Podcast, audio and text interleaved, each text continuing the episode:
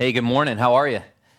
I was feeling um I was feeling a bit lonely over here by myself, and then I was like doing the check to make sure everything was okay, and, then I just realized people don't like sitting by me. So, um, yeah, you guys left me lonely up here by myself. So if you ever see that happening again, just kind of come filling around me. It's encouraging. So. Hey, thanks for, um, for being here this morning. I hope that you are um, gearing up for the holidays because it's almost here, right? Like I was looking at the calendar and thinking, you know, I still had several weeks out from Thanksgiving, and it is literally right around the corner, and then Christmas comes up right after that. So it's it's pretty crazy how quickly this comes on us. Hey, we have been in um, a series called "The Power of Giving," and I just want to recap the last couple of weeks real quick um, because because this is really one of those. It's kind of like math. This is one of those where it's it's compounding on one another, and you need you need to know what we talked about the last couple of weeks to fully understand what we're talking about today. Um, so, just to kind of get you caught up if you weren't here, or to remind you if you were here, repetitiveness is good. That's one thing I learned in kids' ministry. Um, we can't hear it over and over enough. So, um, so we're in the power of giving. Week one, we looked at Galatians chapter six, and we learned um, a really important truth about reaping and sowing. And we learned that what we reap is what we're going to sow. Basically, what we're planting with our life is what we're going to get out of it. That's what we're going to sow out of it. So if we're sowing negativity, um, what we're going to reap is a negative life or a negative outlook. If we're if we're sowing hope and we're sowing you know the fruit of the spirit in our life, what we're going to get out of that is we're going to get a spirit filled life and a life that other people want to be around. We we learn that we reap more than we sow. You know, much like how when you plant an orange seed, you get an entire orange tree out of it with exponentially, you know, number of oranges compared to what you've planted. So we're going to plant more than what we sow. And then lastly, we learned that we're going to we're going to reap later than we sow.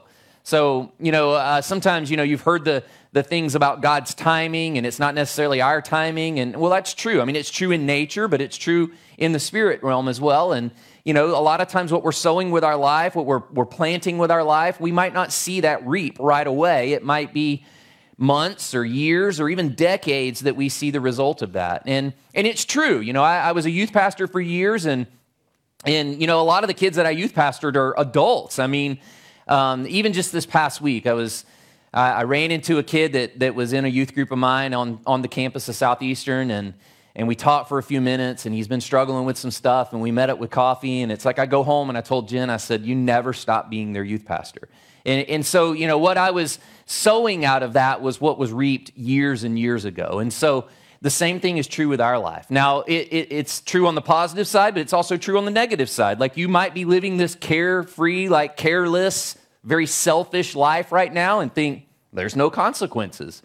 There are consequences that's coming because the truth is, is we reap what we sow. We reap more than we sow, and we reap later than we sow. So I challenged you with a couple of action steps in week one, and I the first question that I had you ask yourself, or that we had ourselves, you know, that we I, I, I said for us to ask ourselves is, what am I sowing in my life? Like, what is it that I'm planting with my life? Like, is it negativity that I'm planting? Is it hurt? Is it bitterness? Is it or is it something good? Am I planting the fruit of the Spirit in my life? Am I planting good things for my my kids and my family and the legacy? But what am I planting with my life? It's a it's a good question for us to ask ourselves. And then secondly, I said, ask you to ask yourself, where am I primarily spending my money and my time?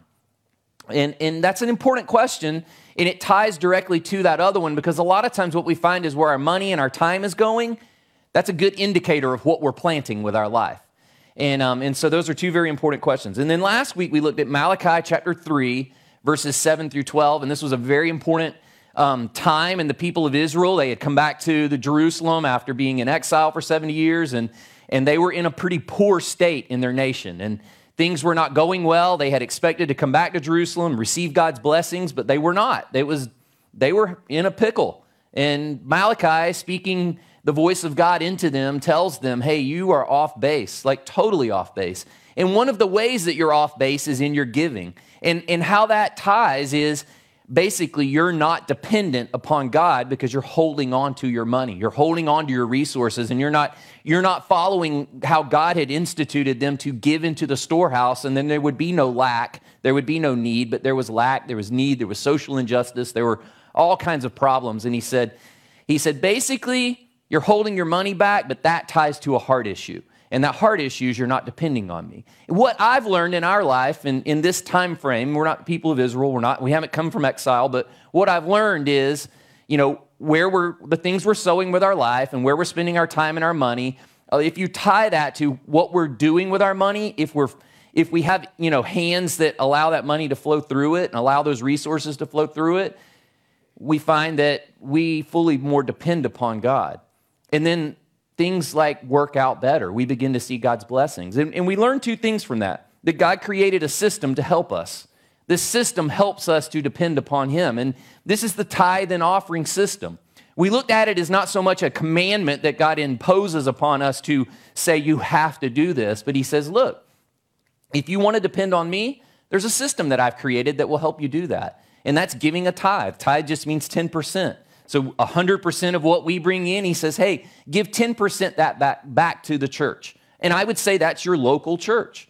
If you choose to call this home, I would say this is your local home. This would be like a storehouse of sorts. And, and when you do, the church doesn't lack. When you do, the church has the resources that it needs to do the things that God's called it to do. And we're not trying to nickel and dime stuff. It's like, okay, if there's a need that comes up, if everyone is following God's system and helping, then we have what we need. It's not obligatory system, but it's one that helps us to fully surrender and depend upon Him. Secondly, we learn that God blesses us when we cheerfully give, not in a prosperity message. I don't, I don't want you to get that out of this at all, that if I give, God blesses me.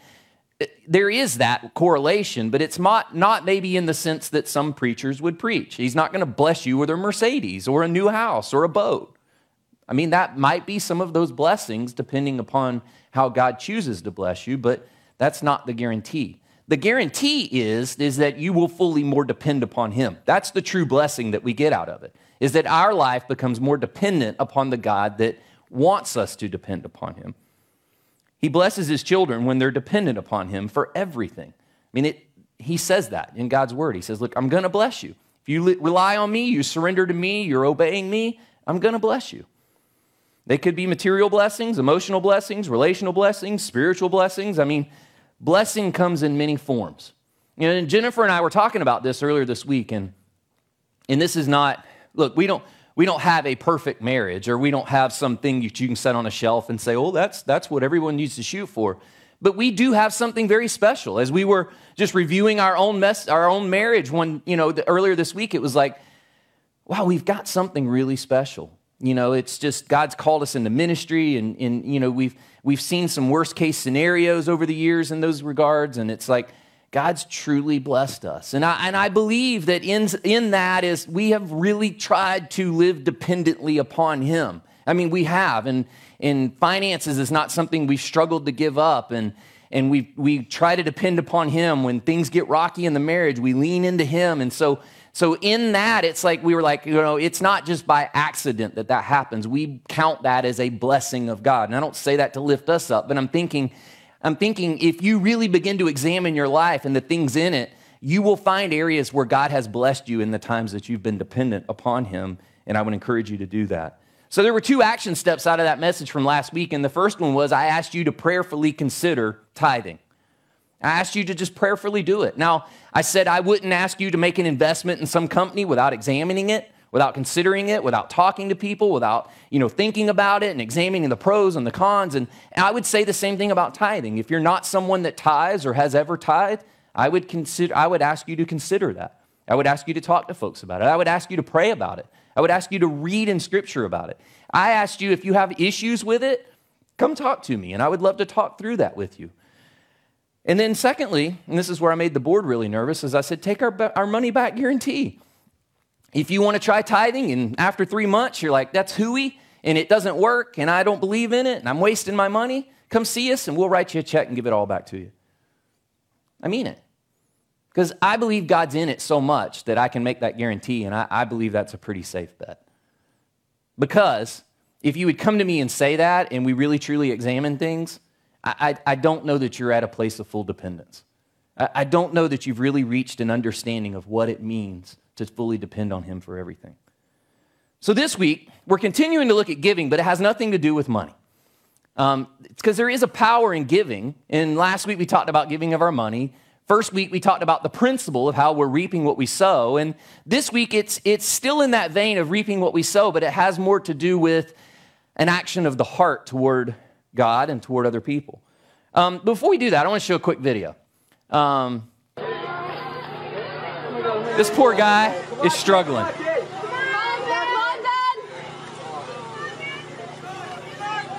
Not that guy. This guy. His legs are giving out. He can see the finish line, but his legs just aren't working. He can't get up.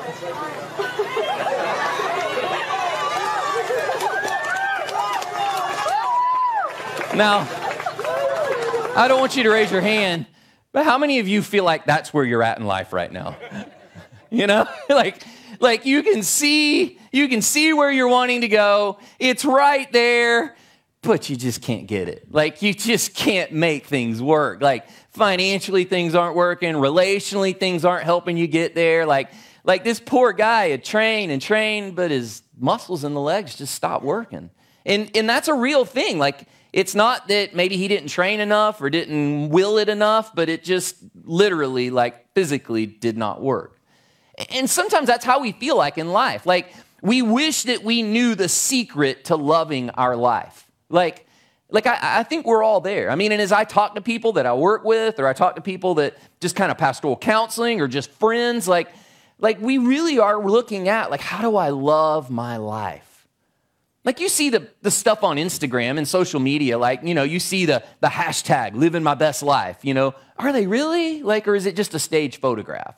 I would say it's probably just a staged photograph, you know, because they got the, the pool and the drink and they're, you know, the kickback and it's like living my best life. That's not what it looks like every day. You're just living a moment of your life. How do we truly, though, like live our best life and like live in the secret? How do we find that secret of really, truly loving our life. Now, we're going to look at a verse in First Thessalonians, and I believe as Paul was talking to the Thessalonican church and he is, he is teaching them and he's exhorting them, and you can tell like this church is getting it right as he writes to them. Like they're doing a lot of things that are right here, and he's encouraging them and exhorting them. It's not one of those letters where he's having to try to like correct a bunch of things that's going wrong or he's like dealing with church politics or different stuff like that. Like he is just truly encouraging them to continue in the fight to continue loving Christ, to continue bringing people in. But he gets to the end and he gives them some final advice. And that's what we're going to look at today. But let me, before we get there, let me preface it with this. Truly, the secret to loving your life starts with a relationship with Jesus Christ. I mean, we're going to look at some really cool stuff that you can do to help facilitate that, to help make that, you know, even richer. But without the relationship with Jesus Christ, these are just some self help things. And, and I can tell you in my early 20s, like I tried the self help thing. I, I, I, read the like seven habits uh, of a truly effective life and thought this is how I need to love my life and have a healthy, you know, a healthy life. And, and it's just, it's all in my own power. The real secret is a loving, growing relationship with Jesus Christ. And the Bible says if we just confess with our mouth and we believe in our heart, like we reconcile in our heart that Christ is the only way to bring salvation to me. Christ is the only way to fix my sin problem. Christ is the only way to, to break, you know, to get this broken relationship with God back in the right place. That's the true secret. Then what we're going to look at today is some things to help facilitate that. This is some final advice from Paul to this church that also applies to us. If you would, turn with me to 1 Thessalonians I, I can say that, I promise. First Thessalonians, yeah. that book in the Bible. And let's read verses 16 through 18. Now, I'm reading it through the New Living Translation. Um, you can read it through whatever translation you want. I really like how this translation words this. Now, we're going to go back, and then the very first phrase, we're going to look at that from another translation. I don't mean to get all biblical theology, theology here, but it is important for you to understand God's word. And here's, here's what I want to encourage you. If you're, if you're not a reader of the Bible and you're like, well, you know, I really need to start reading the Bible, find a version or a translation that you can read. Like, just because your grandfather said you've got to read the King James Version, if you're reading it and you don't understand it and you're struggling through it, there are like hundreds of other translations that you can read that'll help you understand it Okay, we're not reading the original autographs anyway, they're all translations. So I would encourage you to find a translation that you can read, and, and God will speak through that. He'll work through all that stuff. So if you're one that you're upset because I'm not reading the King James Version, come talk to me about it. And I'm not going to bow to that preference, but you know, because I, I believe that this is, we want to understand this. So, verse 16 says, Always be joyful. Say that with me. Always be joyful. 17 says, Never stop praying. Say that one with me. Never stop praying. And then say, Be thankful in all circumstances. And then it says, For this is God's will for you who belong to Christ. So Paul is encouraging the church. He is in his letter, it's kind of like a last, like, you know, point that he's trying to make. And he's like, hey, I want to give you some last advice. And, and in, those, in those verses, I, I pulled this out, and it's so rich for us in our day and time. He says, look, always be joyful, never stop praying. Be thankful in all circumstances. And then I love the end of this because this is so very important. He says, because this is how those that call themselves followers of Christ behave.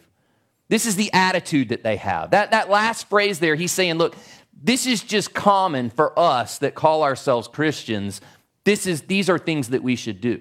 These are things that help us to love our life. When we're following these things, we get to a place, we get locked in in our life where no matter what's going on, no matter the circumstances, no matter the outside influences that's hitting us, no matter the struggles, the trials, the good times, the bad times, he said, This is a secret to loving your life. And that's what we're all looking for, isn't it? I mean, that's that's it. Is like, how do I love my life? Like, how do I get to a point where it's not every day is not just a struggle, but I'm getting up every day and I'm excited. I might not love my job. I might have argued with my life, my wife or my f- friends the night before. I'm, I might be kind of downridden. I might be going through some junk. I might be struggling, but there's still a sense that I can love my life. And remember, it, first and foremost, it ties back to that relationship with Jesus Christ because that's implied here. Paul is talking to those that have a relationship with Christ. So if that's not where you're at, I, I, I can tell you don't just take this and try to apply that to your life. Start with a relationship with Christ. Start with a growing relationship with Christ. That's just bowing your knee to Him and then following these things to help facilitate that. See, his desire for this church was that they would represent Christ well to the world around them. He wanted them to be more transformed into Christ's image so that the world would see Christ through the local church. He also wanted them to love their life because Paul knew that God had a plan and a purpose for each and every person. And here's what I found is true it is really hard to live on purpose for a purpose when we're really frustrated with our life. Let me say that again. It's really hard to live on purpose for a purpose when we are really frustrated with our life. But when we can get to a place where we love our life, where we love what God is doing in our life and through our life, we begin to really see that we are created for a purpose and we're living on purpose. I mean, that's important to understand that, that you're not just a happenstance in the blip of time, but that God has you in this time frame, in this moment, in this context of time for a purpose. And He's living out, you, He wants you to live out His purpose in your life in that context.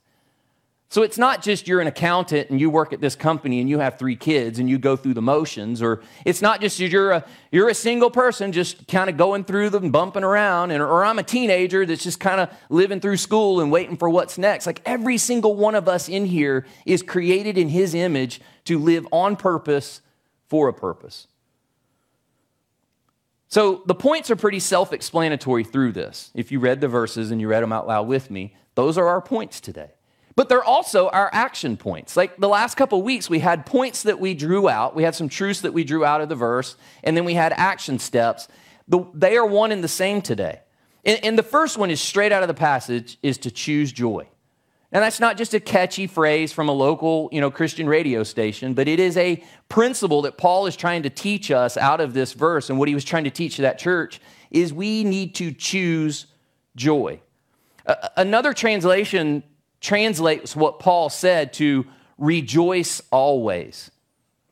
Rejoice always.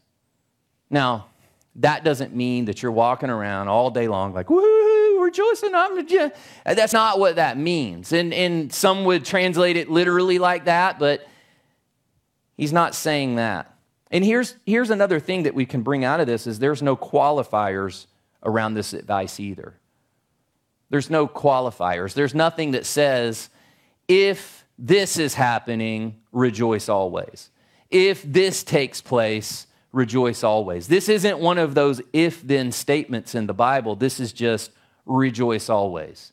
Choose joy at all times, in all circumstances, no matter what's going on, no matter what's happening, no matter what the world around you is saying, no matter who's sitting in a seat of government, no matter, you know, whether it's rainy or sunny, no matter whether everyone's healthy or if everyone's sick. I mean, there, you, there are people in life, and you can probably recognize this. If, if you haven't, I, I wish you would get to know someone like this, but they choose joy no matter what. There's somebody in our church that's like that. And it's funny, right? Like you would think, and you look on the outside and you think, man, they've been dealt a bad hand. Like, like just things, things are rough. Things are tough. I don't know how I'd handle that if I was the one sitting in that seat in that home.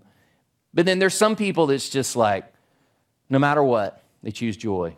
No matter what's happening, they choose joy. No matter how bad it seems, they're always looking at the silver lining. And, and there's a sense in that because they're choosing joy because they know they're grounded in Christ.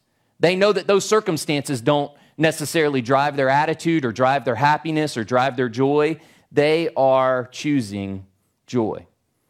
Listen to what Nehemiah told the people when they finished up the walls in Jerusalem. So they had come back to Jerusalem and they were once again beginning to worship in their city. This is prior to what we read in Malachi. This is right when they came back. There was an excitement, there was a you know, a desire to follow God. There was some surrender happening. And Nehemiah tells him, he says, Go and celebrate with a feast of rich foods and sweet drinks, and share gifts of food with people who have, who have nothing prepared. Sounds like a potluck, right?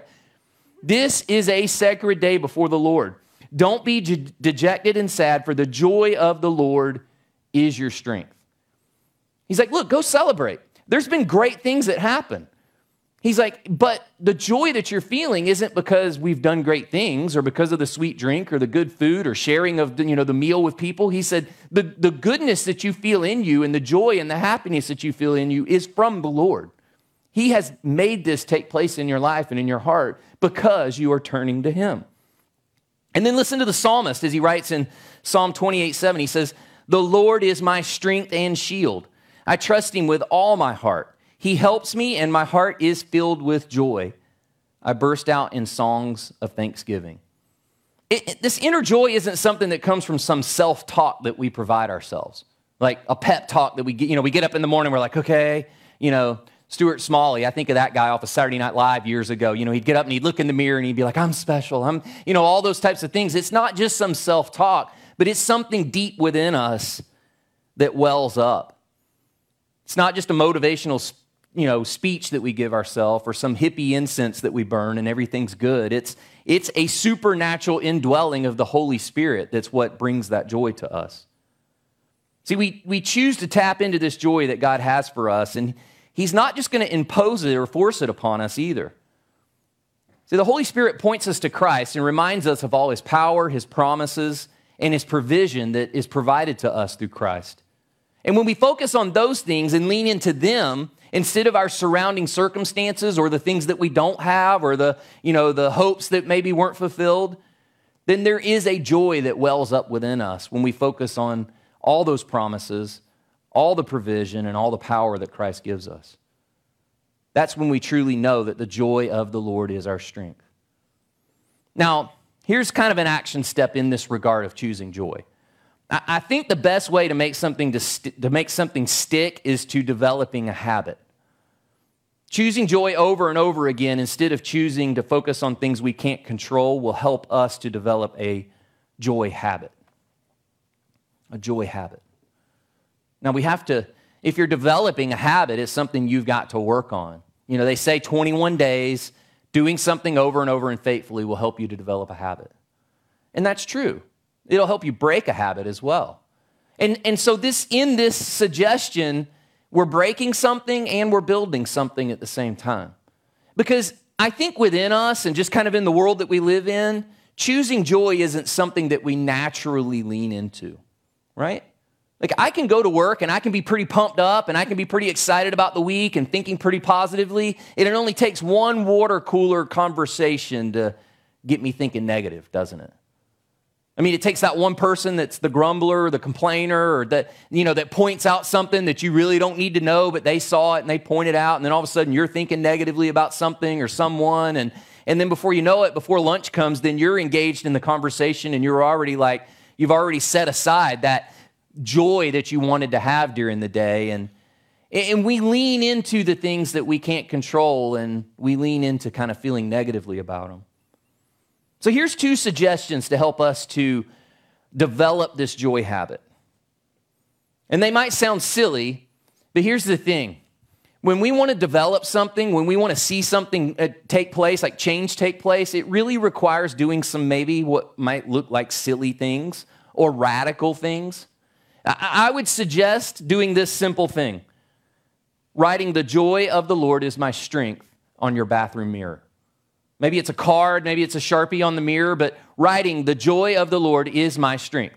I mean, where is where do you look every morning when you're getting ready? Into your bathroom mirror, right? What a great reminder to remind us that the joy of the Lord's my strength. Not what the person down the hall is doing at work, or not the circumstances that the car wouldn't start when we got ready to go to work, or that the, the toilet's backed up, or, the, you know, I mean, you begin to think about all the negative things in life, and those tend to drive our lack of joy.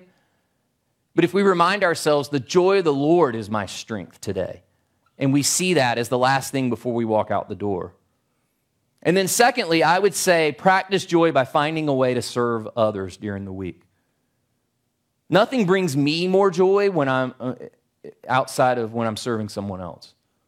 When, when I'm serving someone else, I find the most joy because that's how Christ has designed us. And, and, two, the second thing of that is it gets my focus off of me. Because I tend to think pretty highly of myself and tend to, tend to get wrapped up in my own things and live in my own little world and in my own little head. And when I can get outside of that, I, I realize that there's a lot of joy in the world. There's a lot of joy to be seen. There's a lot of joy to have. So I would say find a way to serve others during the week. So write that on your mirror, write the joy of the Lord's my strength, and then find a way to just, even just simple ways to serve others during the week. So our second action item or truth is to never stop praying. You know, this one isn't so much literal as it is conceptual. I mean, there is a, a literalness to it in praying, but here again, it's not like you're in a constant state of prayer all during the day. I mean, Jesus didn't live that way either. But here's, here's what did happen is there was a constant and consistent open line of communication with him and the Father. Think about it this way. For those of us that are a little older that had phones at home, like cordless phones or even the corded phone at home, if you can remember back when you had your high school girlfriend or your middle school girlfriend, how many hours would you sit on the phone with that person? Countless, right? Like, like, I remember a time having a girlfriend when I would sit on the phone for so long that I would fall asleep while she was talking.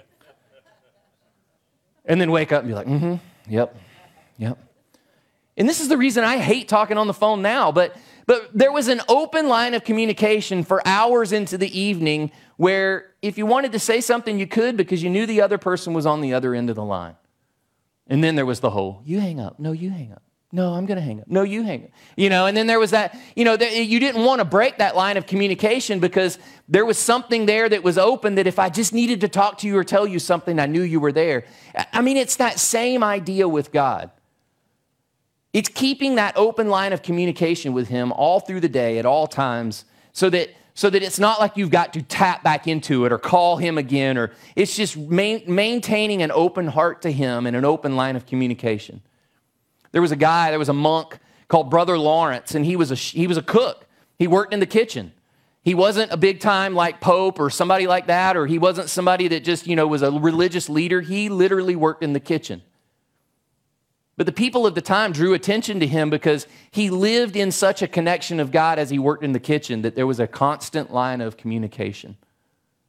And he constantly practiced this talk, this talk with God, this open line, even as he did his everyday work. And it was an amazing experience. So for those that, you know, for those that look at this and you're thinking, but I just don't know what to say, I don't know how to talk to God. It's just talking to him. It literally is just talking to him about the things you want, talking to him about the things you're scared of, talking about the things you're dreaming about, talking to him about the people that you care for. It's it's amazing. Instead of thinking about it like you always need to be engaged in prayer, think about it like this.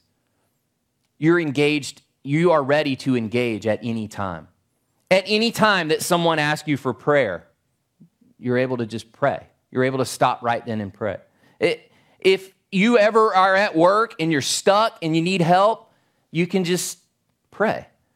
If you have a relationship issue, instead of worrying about it and going to all the worst case scenarios, you just stop and pray. If you need wisdom to make a decision, it's just the line of communication is there and you just pray. If you're struggling or scared, you just pray. If you're feeling grateful, you just thank Him and go to prayer. Something tragic comes up, or if you're feeling less down, or if you're even feeling overwhelmed, you just take a moment and tell Him about it. Just like when you were on that phone with that girlfriend or boyfriend, and it's like, oh, yeah, this happened today. Oh, yeah, this, this is what. You know, it's that open line of communication where anything that comes up, you're ready to talk to him about it. You get the point on that? Just like with a joy habit, I think the best thing is to develop a prayer habit. Now, here's something that's helped me. In the last few weeks, I, I had a little moleskin notebook, just a little notebook. And I opened it up one day because I realized, man, there's so many people that have either asked for prayer that's in need or and so I just started writing down names. And what I do every day is I pull that out of my backpack and I open it up and as my coffee's making, I go through that list and I pray for those people and for those needs. I mean, it's just simple prayer journal. And here's something that's really helped me out of this is it makes me realize that I have to depend on God for these answers to be answered. They're not things I can do. They're not programs that we can develop here at Lakeland Family Church, or they're not, you know, the right person isn't here to solve that problem. Is these problems in these people's lives can only be solved by God. And if I'm not going to Him in prayer, then I'm not effectively helping to solve it. And, and it's also helped me realize that I need to have a heart for the lost. Because there's some people on there that are lost. They just don't know God. And, and before that, to be honest with you, until I saw their name and I saw why I was praying for them, I didn't think much about them. And you're like, oh, Pastor, well, neither are you. Just to be blunt. But you write their name down and you're calling their name down, you're calling their name out every morning and you're asking God to save them. That'll do something in your heart.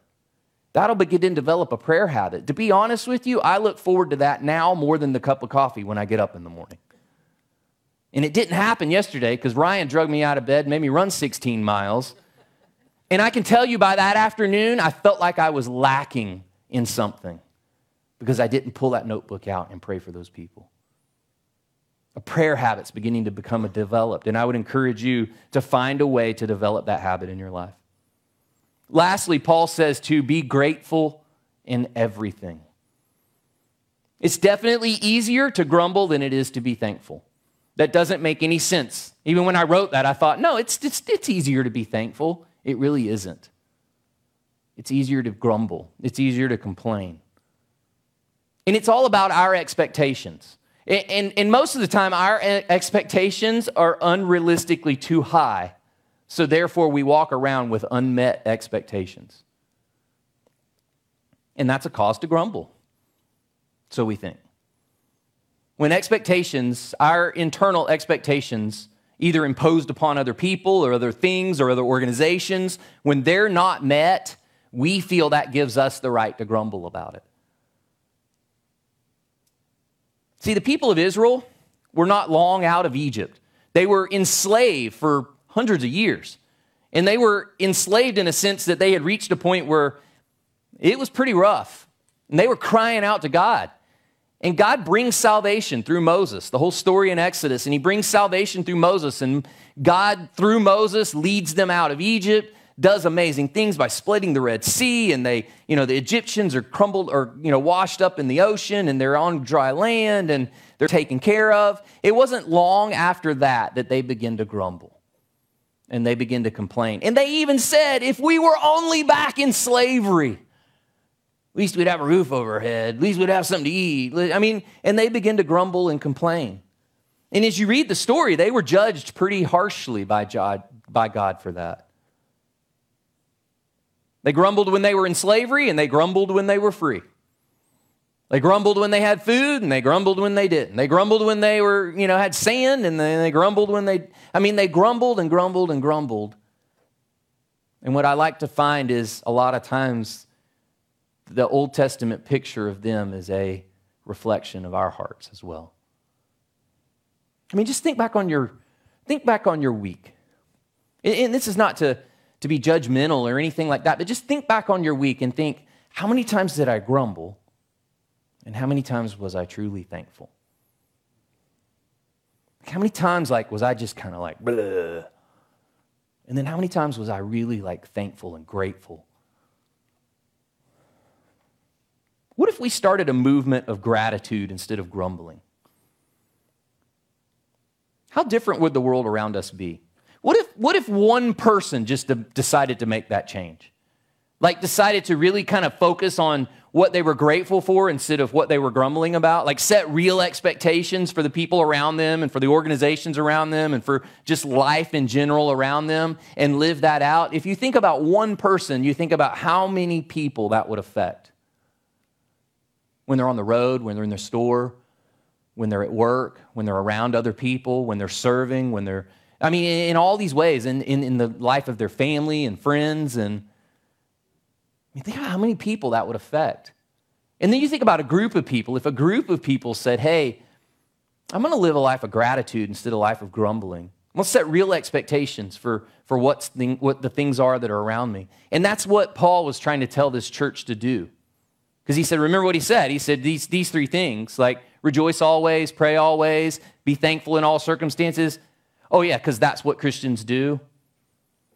We're Christians, right? I mean, I would hope so. If you're not, remember we went back to it really all starts with a relationship with Christ. And I would, I would love for you to surrender your life to Him today. And if, but if you already are, then this is the expectation for us. See, we need to work on a gratitude habit. So, a joy habit, a prayer habit, and then lastly, a gratitude habit. Here's my suggestion for this. Anytime that I'm feeling extremely unthankful, here's what I start doing I start at the simplistic, the very simplistic things in my life, and I start thanking God for them. For the roof over my head, for running water, for the AC, for the heat that we run a couple times a year, for my toilet that flushes, for the water that I can drink right out of the spigot if I want to, for my job, even if I don't like it, they're still giving you a paycheck, right? For the people in my life. You see what's happening? It starts very simplistic and then it begins to grow even more complicated, right? And before long, when I start doing that, like I'm overwhelmed at the amount of things that God's blessed me with. This is one of the reasons that I try to, at least every three to four years, go on a mission trip. It, it brings me back to reality of all the things that I should be thankful for. Because just recently, when we were in the DR, you have to brush your teeth with a bottle of water. If you've never been on a mission, if you've been on a mission trip, you're like, oh yeah, that's. If you've never been on a mission trip, that's how you have to do it. You have to brush your teeth with a bottle of water because you can't put your, you can't put your toothbrush under the spigot because that water's bad. You're gonna get sick. You can't, you can't, when you're taking a shower, like you have to keep your mouth closed and you have to dry your ears out real good because you'll get bacteria in you because the water's no good. Oh, you, you can't flush your toilet paper because their plumbing is horrible. So imagine that. Like, how used to you are just putting the toilet paper in the garbage can? That didn't make any sense to us, right? So, when's the last time you thank God that you can flush toilet paper down the toilet? So, those things help me put into perspective the things that I should be thankful for. And so, to develop a gratitude habit, I would encourage you if you're feeling ungrateful and you're feeling crummy and you're feeling like none of your expectations are met, get in your car on the way to work tomorrow or, or re, before you go into your office, like, and just begin to thank God for just those silly little simplistic things. And before you know it, like your list is going to start growing and growing, and you're going to be thankful for things that you just hadn't even thought about. And and then you're going to be thankful for everything around you. And just, it's going to change your whole perspective on how you look at the world around you, the things around you, and your gratitude toward them. You know, I know it sounds too good to be true and too easy, but this formula from Paul, it's a secret to loving our life once we've given our heart to Jesus. As we learn to give, we truly begin to see the power in that exercise. And this is giving in the sense of we're giving our joy, we're giving our prayers, and we're giving our gratitude toward God. And then ultimately, it begins to explode out into the world around us. Let's read the passage again as we, as we close down. Verse 16 says, Always be joyful, never stop praying be thankful in all circumstances, for this is God's will for you who belong to Christ Jesus. Always be joyful, never stop praying, and be thankful in all circumstances, because that is what God expects of us. God knows these are simple, but He also knows how effective these methods are to get the focus off of me and onto Him and onto others. Love God, love others. There's a reason that these two are the greatest commandments. Because when we do this, we find the secret that life of life that God has designed for us. When we love God, when we love others, there's a secret in that that points us toward Him and it drives us to want to serve the world around us. Let me pray for us. Father, Thank you. Thank you for this nudge of encouragement that you're giving us today to get outside of ourselves, to realize that, that we're not that big of a deal. God, help us, help us in these areas because if we really truly get honest, like I, I don't know that we're doing real well in these areas. So help us to do better here. Because if this is something that you expect of us, God, we want to fulfill what you want us to do. And, and there's such a power as we read this and as we see, you know, why you want us to do this. There's such a power in giving of these things to you because it literally changes the atmosphere. And God, we want to see this neighborhood. We want to see our friends and our family come to know you as, as Lord and Savior. And so, God, if, if we can do these simple things to help point people to you, then help us to do them well. Help us to represent you well. Help us to, to represent all that you are and the salvation that you bring to the world around us. God, I, I pray for the folks in here today that they haven't started at, at, at ground zero of just giving you their life. And God, I pray that you would just help those hearts to turn toward you today. God, I, I pray that there's somebody in this room today that doesn't know you as Savior and Lord, that today would be that day. And that they could begin to see how dramatically different their life is with you. We love you. We thank you so much. In Jesus' name.